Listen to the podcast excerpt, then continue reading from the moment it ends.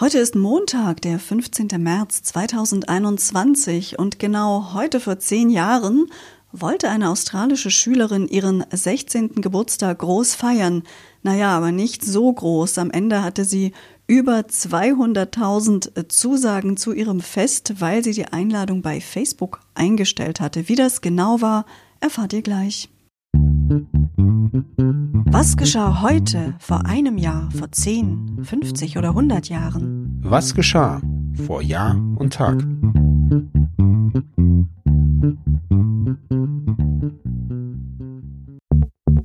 Vor einem Jahr.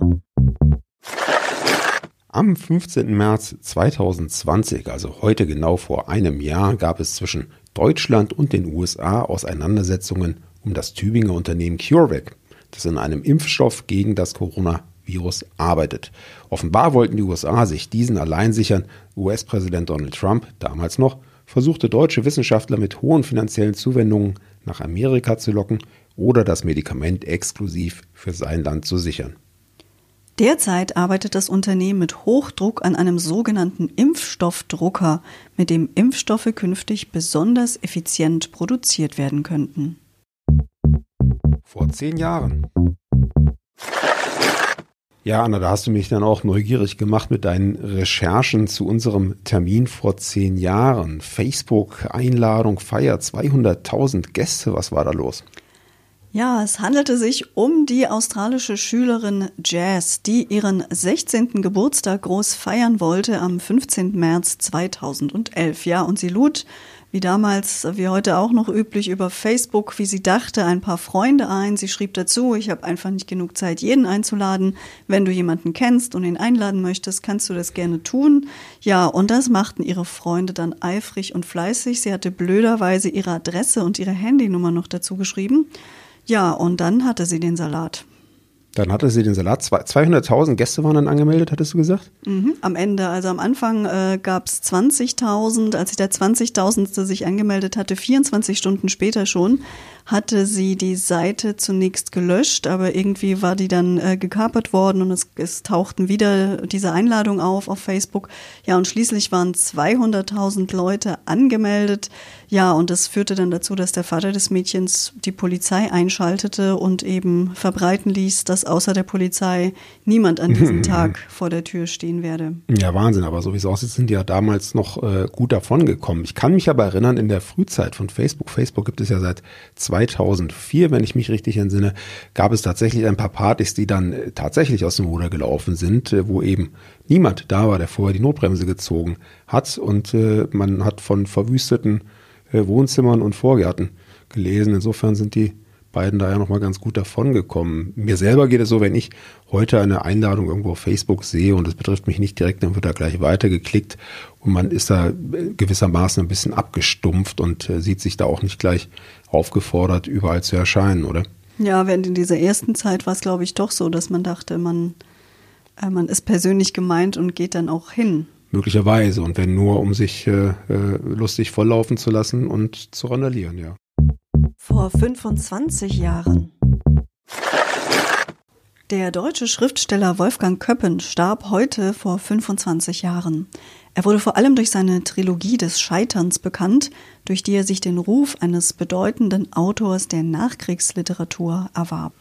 Diese Trilogie entstand Anfang der 50er Jahre und setzt sich zusammen aus den Romanen Tauben im Gras, Das Treibhaus und Der Tod in Rom. Vor 50 Jahren.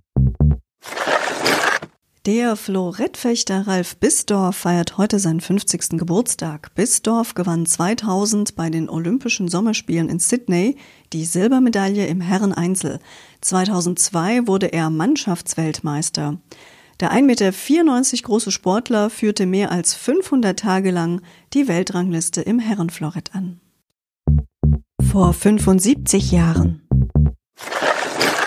Wir bleiben beim Sport und haben auch in der nächsten Kategorie eine Personalie für euch. Der Fußballspieler John Dempsey ist am 15. März 1946 geboren und feiert also seinen 75. Geburtstag. Er begann 1963 seine Karriere beim Fußballclub Fulham und spielte später in der erfolgreichen Chelsea-Mannschaft der frühen 70er Jahre mit. 1979 wurde er zum Verteidiger des Jahres gewählt und schlug damit Franz Beckenbauer, der den zweiten Platz belegte. Später war er dann als Trainer tätig. Heute engagiert sich Dempsey in der lokalen Wohltätigkeitsarbeit und arbeitet mit Erwachsenen, die Autismus und Lernschwierigkeiten haben. Vor 100 Jahren. Das ist ja eine richtige Geburtstagssendung. Heute zum Abschluss haben wir noch eine Personalie, aber die letzte für heute, vor 100 Jahren geboren, also am 15. März 1921 wurde Nikolaus Joachim Lehmann. Das war einer der bedeutendsten Informatiker in der DDR. Er ist vor allem für Leistungen in der sogenannten numerischen Mathematik bekannt. In den 50er und 60er Jahren war Lehmann Direktor des neuen Instituts für maschinelle Rechentechnik in Dresden. Dann bis 1986 Leiter des Bereichs mathematische Kybernetik und Rechentechnik. Während seiner Zeit an der Technischen Hochschule in Dresden entwickelte er diverse Rechenmaschinen, darunter auch den ersten Tischrechner der DDR. Nach ihm sind das Lehmann-Mehli-Verfahren sowie das Lehmann-Görisch-Verfahren benannt. Lehmann starb im Juni 98 in Dresden.